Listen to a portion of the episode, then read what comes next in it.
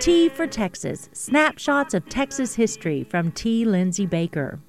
Tempers were hot in Austin during spring of 1841, for the Pig War had reached its height. March 25, 1841, the French consular representative to the Republic of Texas, Dubois de Saligny, wrote back to Paris France has been insulted afresh in this city in the most outrageous manner.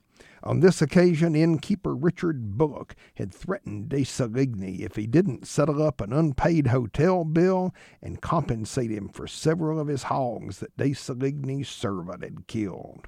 Bullock grabbed the Frenchman, shook him, and declared, The next time you come here, I will beat you to death.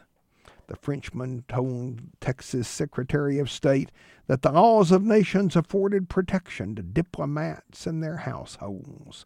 Angered with delays of Texan authorities in trying Bullock in court, he broke off diplomatic relations between France and Texas.